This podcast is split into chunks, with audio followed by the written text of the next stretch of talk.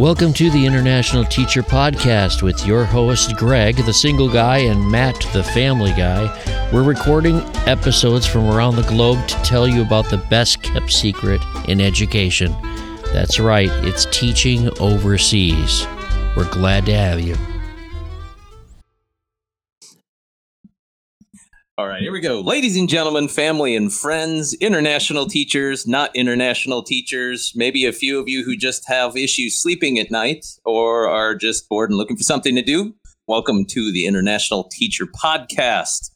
This is Expat Matt, the family guy, and with me is always Greg, the single guy. What's up, Greg? Well, man, I didn't have any issues sleeping the other night, but last night I didn't get any sleep. So I'm sorry. I, I, if I fall asleep in the middle of this podcast, I have to apologize to listeners, and you can just uh, entertain them for a little bit, okay? I will do my best. I will definitely do my best. So, Greg, we've actually been getting a little bit of feedback from our limited fan base. Thank you for everybody who has been taking the time out of your busy schedules to give us a listen. We really appreciate it. Turns out uh, we've got people that have chimed in from several different countries, too. And we're trying to develop a international listening fan base besides just what's at home. Like, for example, obviously you have people from the U S, Canada, the Middle East. But we're also hearing from China, Austria, Mexico, Canada. Have I left? Any- oh, uh, Singapore. But that's more of a nation state. Uh, forgive me for my geography on that one. Have you heard from any more countries at all, Greg? Absolutely. And I just want to do a couple shout outs if they're listening. You know, we've got a, a bunch of people are chiming in, and we're going to hopefully be on a few more podcasts. But... Humble. He's oh, humble. He's humble. Yeah. I want to I want to shout out to a guy named Jason Regan. He's got a podcast called uh, he's got he's got a podcast called Design Podcast, DesignCast. I want I'm going to read you for no, editing no, later, right? That He's going to be like, "Hey, Greg, thanks for the thanks kind Thanks a lot for the professional words. Little plug there, Greg. Thanks like, for listening to my, oh my very humble God. podcast. Appreciate it." Exactly. Oh, that's funny. Uh, I'll, I'll, so anyway, I want to plug here for uh, Jason Regan. I'm going to probably go on his show at some point. We're going to get him to come on to our podcast. His is called DesignCast. Check it out. He's uh, been really supportive, and he's quite humble about his. He's got probably like sixty podcasts, Matt. And you and I, this nice. is number five, right? Yeah. So that's so sort of fun. Seasoned veteran. He's a seasoned veteran. Yeah. This whole thing's opening up, though. I know Facebook and Twitter and everything that we're on now, and Instagram, and it's more than I ever wanted to do, but it's really opening up sure. more listeners around the world, and we're going to get two hundred nine. I know it, Matt. two hundred nine countries. That'll be our goal. We're going to beat that director group that has like one hundred thirty-eight. Let's have a cheese curd party if and when that ever happens. I'd like that. That'd be cool. So what are we going to talk about today, Matt? You know, it's the Middle East weekend for us. So rather than go with our typical format of having a subject, what if we just sat around and uh, shot some stories back and forth? Maybe some ignorant grin moments. Well, you better explain the whole Middle East weekend thing to our listeners. They may not understand. For example, in North America, a weekend is typically, you know, you get done with work on Friday. You find reasons to be in bed before nine o'clock on Friday and wake up with these grand plans on Saturday. And of course, you know, nothing happens then. And then there's Sunday. So the typical weekend is Friday, Saturday, Sunday. The Middle East, our Friday. This is what blows my grandma's mind. She just can't get this one. And I say, our Friday is Thursday, actually. And she's like, so when it's Friday, it's Thursday, or when it's Thursday, it's Friday. I'm like, okay, Grandma, metaphorically, Thursday is Friday. But they are still two separate days. So think of our Friday in the Middle East as your Saturday. And she's like, well, now when it's Saturday, is it Friday? I was just, okay, forget it. Our work week in the Middle East ends on Thursday. And then our weekend is comprised of Friday and Saturday. And then our first day of the work week again is Sunday. If you told Grandma, we go to work on Sunday for our first day and we get done on Thursday, do you think she'd get that? Um... Yeah, that was probably an easier way. I could have just explained it to her, but... Okay, well, I asked you to explain it, so thank you for sharing about Grandma. We love grandmas. We can all do our part to keep the elderly confused. I think that's the best part. I'm kidding. Sorry, Grandma, if you heard that, I'm just kidding. Totally kidding. You're going to get it, Matt. There goes one of our listeners. Middle East Friday is the day of worship here, so that's when all sorts of different denominations tend to take care of their typical religious duties. I was going to say Sunday, but not everybody worships on Sunday. Anyway, like I said, ignorant gringo stories. Here we go. Tell us a gringo story. What country did this happen in, Matt? La- Sorry, but a lot of my stories tend to be from the Middle East or from Venezuela, because that's pretty much, you know, other than all the countries we've gone to, I haven't done a lot of dumb things internationally. And this one stems from my first year teaching overseas. And I had this little third grade kid named Andres. And this was just before Christmas break. And he walked up to me after school one day. We were walking down the hall and he said, "Mister Judd, you know, for Christmas, are you guys going to have a jackass?" I was like, "Well, a jackass? What?" He goes, "Yeah." I go, "Can you spell that?" And he scratches his head and he's like, "I don't know if I know how to spell that." I was like, "A jackass." So one thing you have to know about Venezuela is when you pronounce that double L, the y sound in Venezuela, that comes out a j. I looked at him and I said, "Andres, a jackass? You guys eat donkeys here?" And he looks at me like, "Donkeys? What?" Mister, no. No, we don't eat donkeys here. I was like, "Well, Andres, you see, where I come from, we call them donkeys. We don't call them jackass, because jackass is kind of a rude word." And he's like, still scratching his head like, "Mister, what are you talking about? A jackass? No." I and he goes, "Okay, maybe I didn't pronounce it right." He goes, "Ayakas." I was like, "Ayakas? What are ayakas?" And I said, my ignorant, what's in my ignorant gringo Spanish, ayakas, what's ayakas? And basically, ayakas, ayakas, as they would say in Venezuela, is like a tamale type food that's prepared um, in like a cornmeal. It's meat, olives. What else is in it, Greg? I can't remember. Meat, olives, things like that.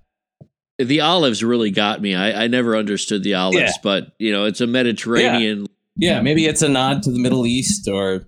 Remember, there's huge Lebanese and Syrian roots in Venezuela, so maybe that kind of their contribution too. It's uh, made in like a tamale. It's rolled up in a banana leaf, tied closed, and then it's baked, and uh, it's amazing. It's really good, but it's pronounced. Uh, it's a ayaca, H A C K A L L A S, ayacas. Just like it sounds. But in Venezuela, ayacas. Yeah, just like it sounds, a donkey. So anyway, but they're tremendously yummy. Um, but no, for a minute there, I had an eight-year-old kid thinking his family or in his culture ate donkeys. And uh, ignorant gringo story number one has just been told. Hey, Greg, Crit. I'm at. Well, I'm going to run it back to you though, Matt, because this is a little plug here. Not only did we have a problem with their language, but sometimes they have a problem with our language, right? So uh, if you were going to go to the beach for, you know, just an example, you know, how would that conversation go with somebody there, Matt? Okay, now when we tell these stories, we are not making fun of people. No, at all, not at all. It's remember, both ways. It's... I lived in a country that spoke Spanish, and I knew colors, numbers, and swear words. So I'm the first one to point fingers when it comes to making fun of people. But if you go to the beach, you and I would go to the beach. But in Venezuela, you would go to the beach. And you would play at the beach. And you would go swimming at the beach. And you would drink beer at the beach. And maybe even watch the sunset at the beach.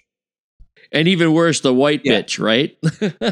yeah. The Playa Blanca. Yes. Playa Blanca. yeah. Yes. Playa Blanca, the which, you know, white beach in English is, uh, yeah, white bitch.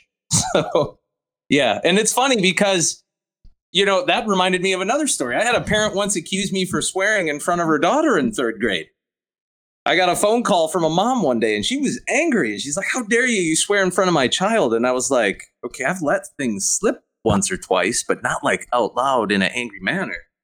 I was like, well, what did she say? Like, I don't understand. She's like, I, I can't repeat it. My God, what did I say? Like, maybe I was sleep deprived that day. I don't know. Because, you know, we have kids. Sometimes stuff happens. She said, well, it refers to having the kids take their papers out. It's like, take their papers out. She goes, yeah, you, you tell the kids to get out their shit. Get out their shit. I don't say that. No, no. I said, oh, I started laughing. I said, no. I said, get out your math sheet. and, she was, and she's referring to, uh, and then I told her, no, miss, it's not, no, I did not tell, I did not use the S word. I said, sheet, like a sheet of paper. Please get out your math sheet. And she, you could hear her laughing in the background. She about dropped her phone. For as many slip ups with language, you're right. It just, it makes for some really entertaining times. That's for sure. But we really appreciate language. And you and I both loved it down there. And, and we've, we've done that in several countries and earmuffs kids. Okay. For those of you kids listening to our program, I hope there's not too many, but earmuffs for a second here. You're a seventh grader. What's the other word, Matt? Starts with an F. They say it all the time. We don't say it. What word oh, yeah. was that? You have a T-shirt that says this word. Let's um, yeah, there's an Under Armour T-shirt that has that. Can we even say Under Armour? I don't know if we can say Under Armour. Sorry, Under Armour. We're not advertising. If you're listening, Under Armour, we're not advertising for Under Armour. Well, if you drove a Ford and it was a, a Ford car that made you concentrate a lot, you would drive a Ford Focus, right? That's, you would drive a Ford Focus. But in Venezuela, you would drive a Ford. Right. You get the general idea. You put now a you U got in somebody there. Sitting at home. Taurus. They got Taurus on there? Yeah. Talking about. They got them Lincoln cars? I've got an no, Explorer. No, no, no. What are you talking about? That doesn't rhyme with Focus. I don't get it. Yeah, you just put a U in there, and it's going to have two U's, basically, and that's how they pronounce that word, and that's why you wear that red T-shirt all the time, right? Uh-huh. I do. That's what made me buy the T-shirt. Makes me so laugh every time. We got you one for Christmas. We just haven't given it to you yet. Uh, Sorry. Well, thank it's you still for sitting not, at our house. Thank you for not giving me that. Okay, that's fine. We live I, in different no, cities, you know? I think, yeah. I've only seen you ten times, so sorry about that. Give me a silly story, Greg. I want to hear something.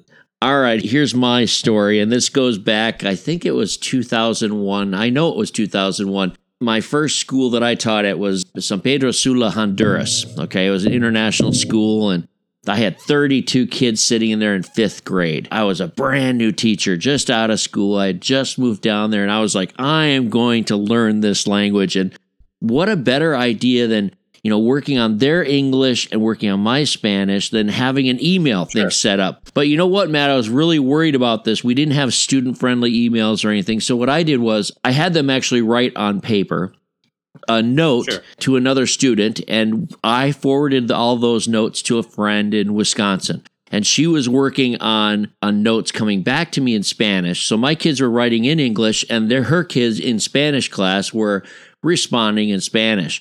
And I was like, well, sure. I can't just hand, I'm not just going to hand them out. I'm just going to read the highlights to my class. So here's my thirty-two, you know, fifth graders sitting there, and they're just on the cusp of middle school, right? So you have one slip up and it's just over.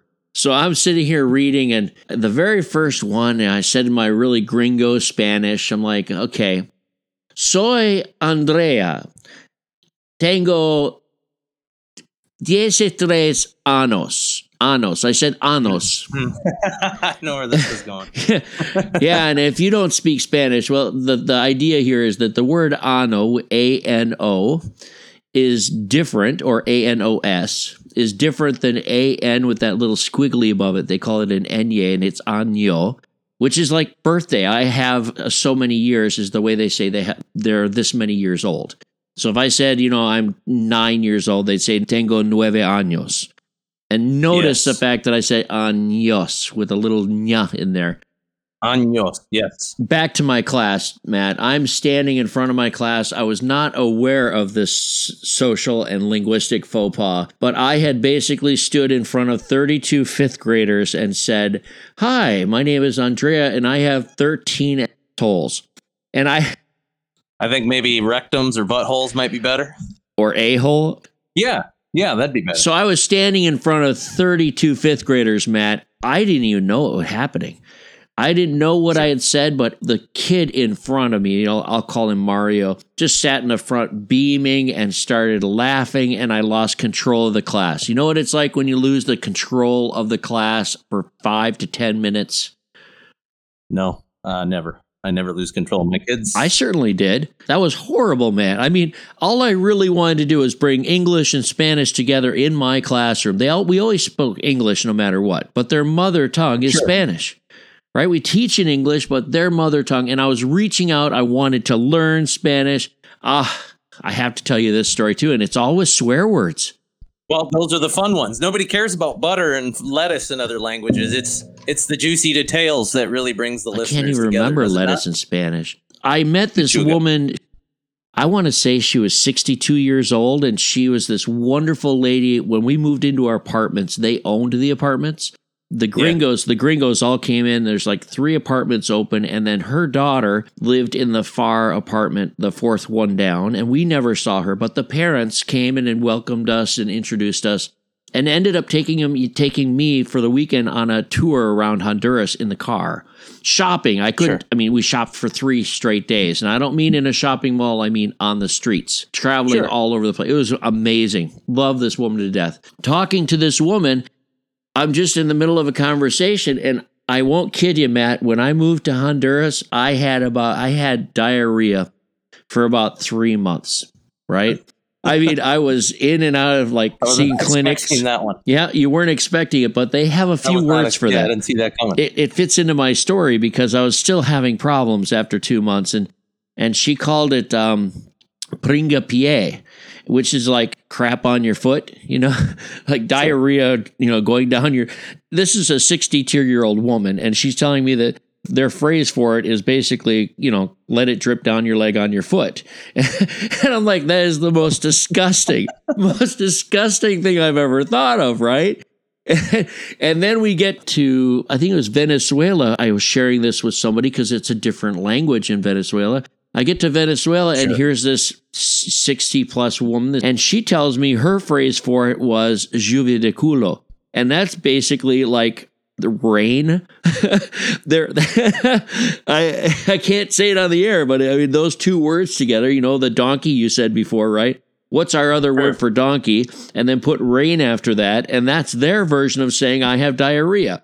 And the visions come through, and I just it's terrible, but it's one of those language opportunities to really get to know the language. Can you title the podcast Butthole Rain? I don't know. We can't. I think we might have found our title right there.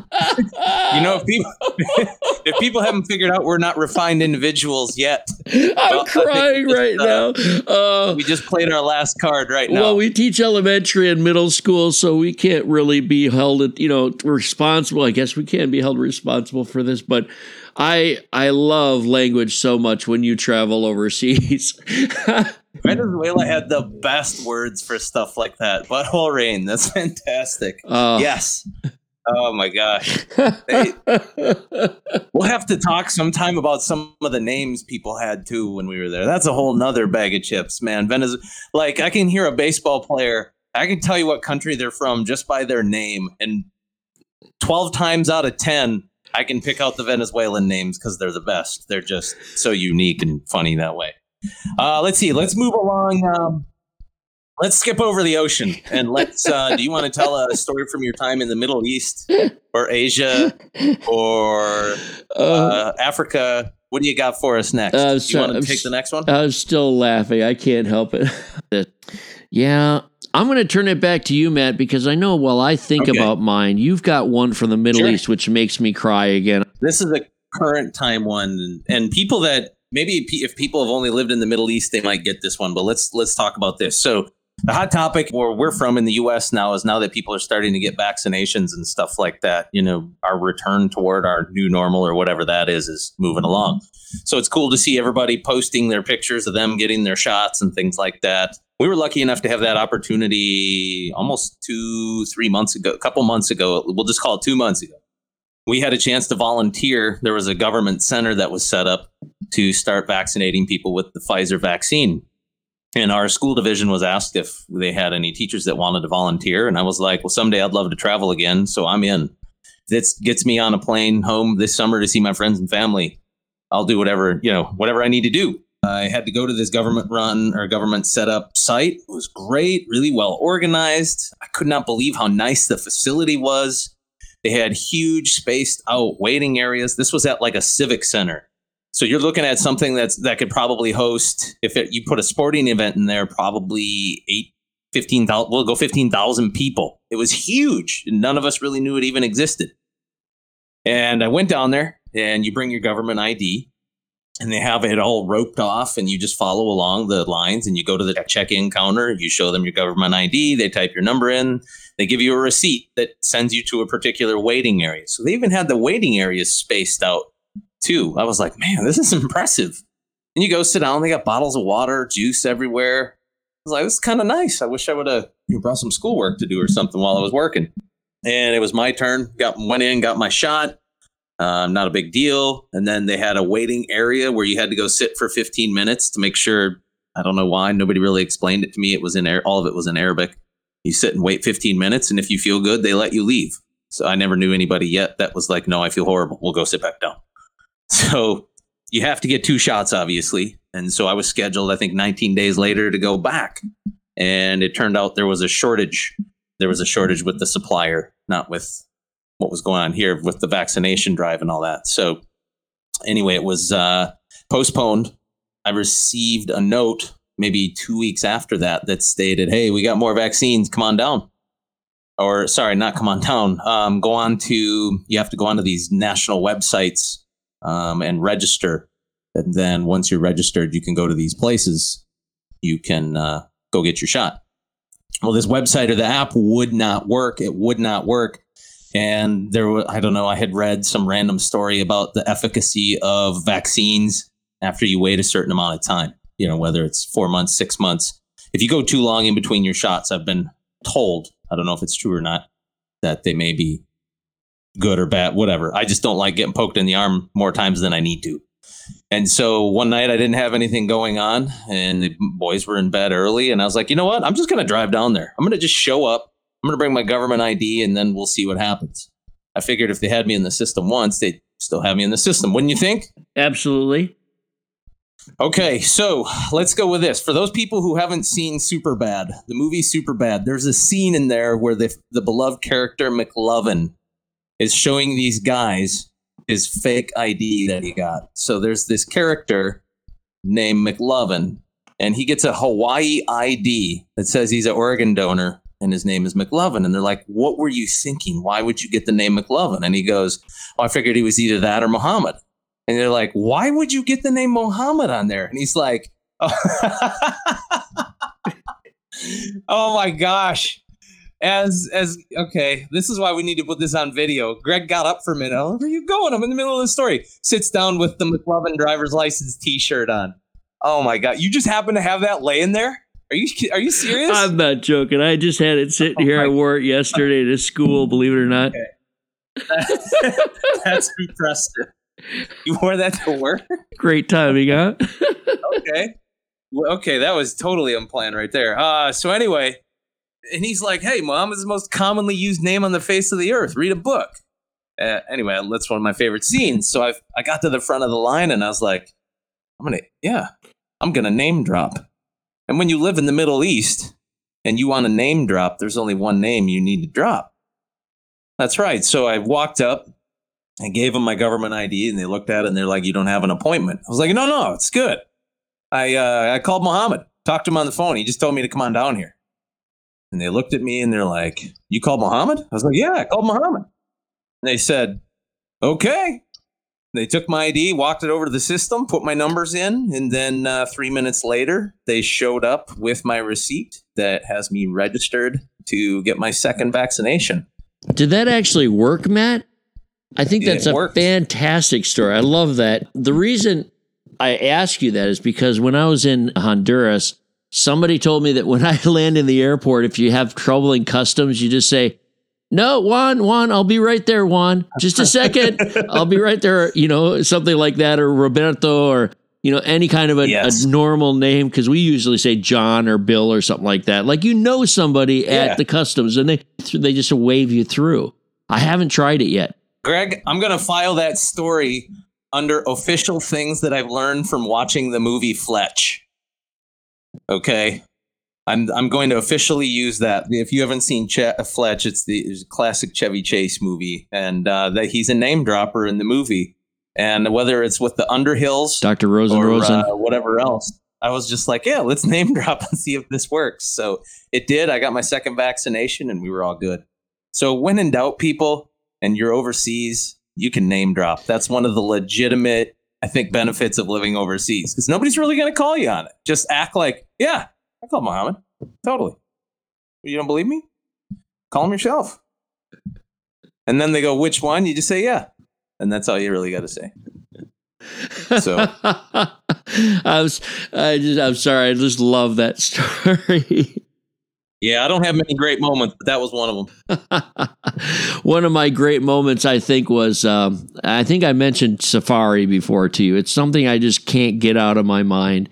and this goes along with language, it's sort of funny. I went on safari in two thousand five, and I went to Tanzania, and then we went down into Kenya, and we're in this small little Jeep. There's four of us. Then there's the the driver and our our chef, and they call him Chief. And I, I didn't know why they call him Chief. It was like tribal. He must be this tribal guy. But it they just couldn't say chef, so they call him the Chief. And when you drive on safari, you drive all day long in these Jeeps, and you're going around looking for animals. The guys that drive spend about two or three thousand dollars and go to college for tourism to be part of safari. Part of what they learn is they learn every plant name. They learn all of the animals. It's like going on Wild Kingdom, you know, with Merlin Perkins. You can ask them anything, and they have this encyclopedic knowledge of all the animals. And of course, you right. know, just to, to mix things up a little bit, Matt, you know I love language.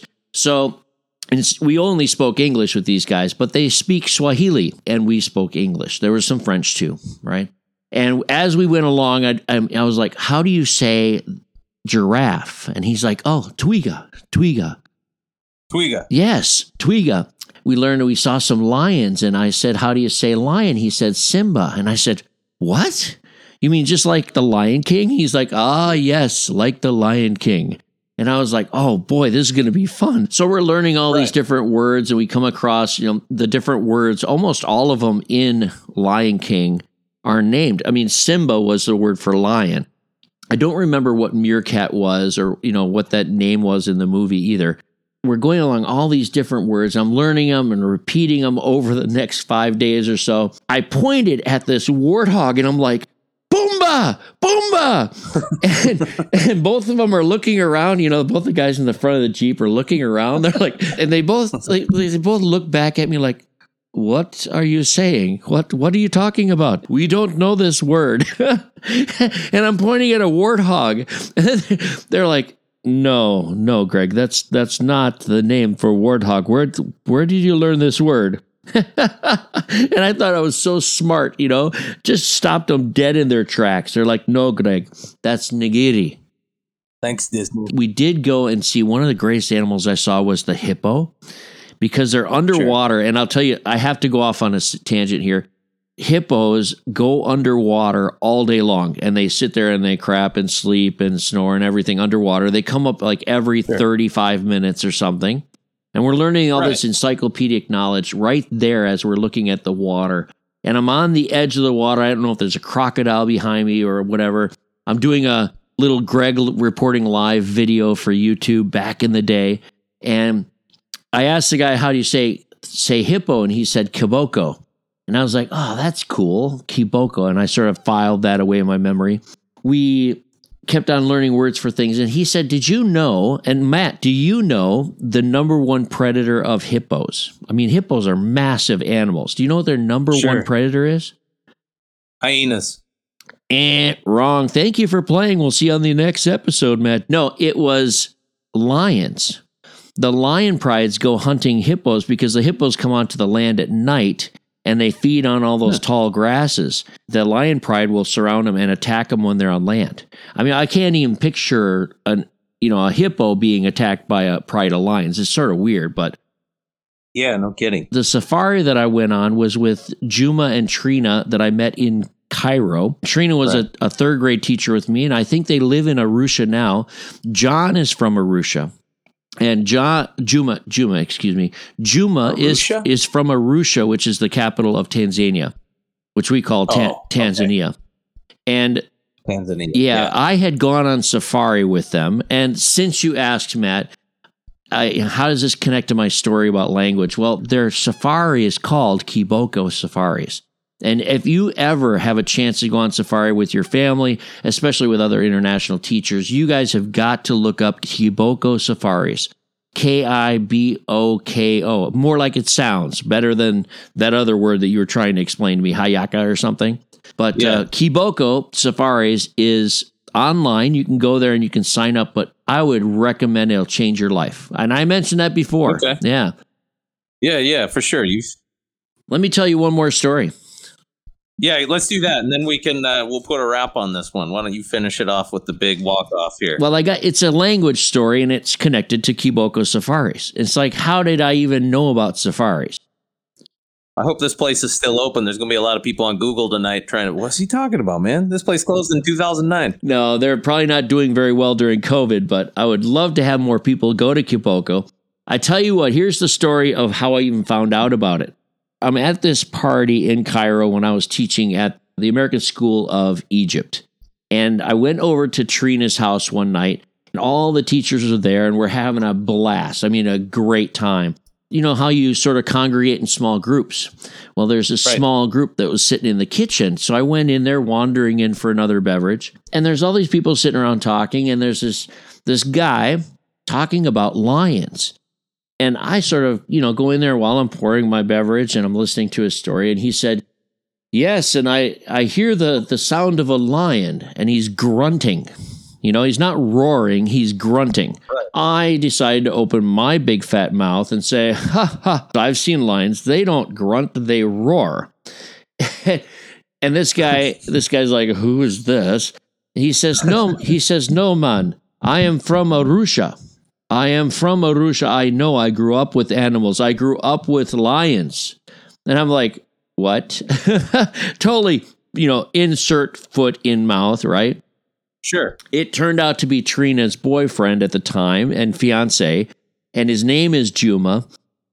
He grew up in Arusha, that capital of, of Tanzania, and he owns safari. And I I immediately was jumped on this chance. He's like, we're going for Easter time. Why don't you come with us? And this is October. I said, of course I'll go with you on safari. Who's going? There's yeah. like thirty people right. going from our school. So I went along. I got to meet Juma's mom. I got to meet his family down there. We had a great time. I tell you, if you've ever felt white before, go to Nairobi. You are the only white people like within three hundred miles, and everybody is dark as night. They're beautiful people, man. Sure, uh, sure. You had to fly into Nairobi? We flew into Nairobi, and then we drove to Arusha and went off on safari from Arusha based on there. How long was the drive from Nairobi to Arusha? We were in the bus for about four hours. They picked us up from the airport, but uh, yeah. it was such an exciting time. And then we spent six days out on safari. Yeah, language experience, animal experience, all linked together with my stupidity at a party. It all links together, and I need to go back on safari with you. So you let's take your kids out. Let's go with your family. No. no. No. No. No. Think just the fact that when you have four boys and just the, your vacation is going to consist of keeping four boys in the car. I just uh, I don't know. Everybody tells me we have to go on safari, but that just sounds like way more work than I want to do. I think one of the twins would be riding a zebra. Yeah, the tw- oh, God. Yeah. Don't touch the wild. Don't touch the wildlife, guys. Stay in the car. Yeah, yeah. Let's get them a little older first, so that at least the animal might think twice before eating them. I'm not worried about the. I'm not worried about them. I'm worried about the animals, not your kids. That's true. When a baboon can't physically carry off my youngest, then we'll we'll consider it. So there we go. All right, Matt, we've had some fun stories here. Can we wrap it up? I think we talked about language fun. We talked gringo stories. We said some bad sure. words, right? We apologize for the bad words, but they're part of our life overseas, is these experiences out and on the rim of, of experience, right?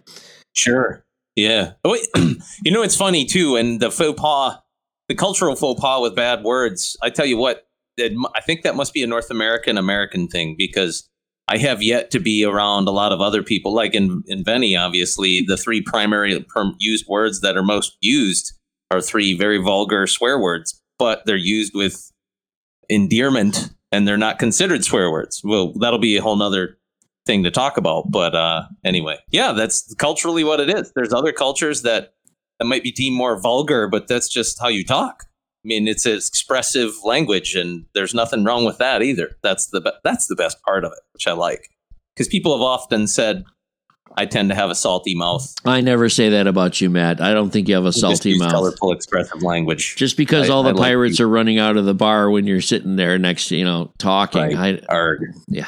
are. All right.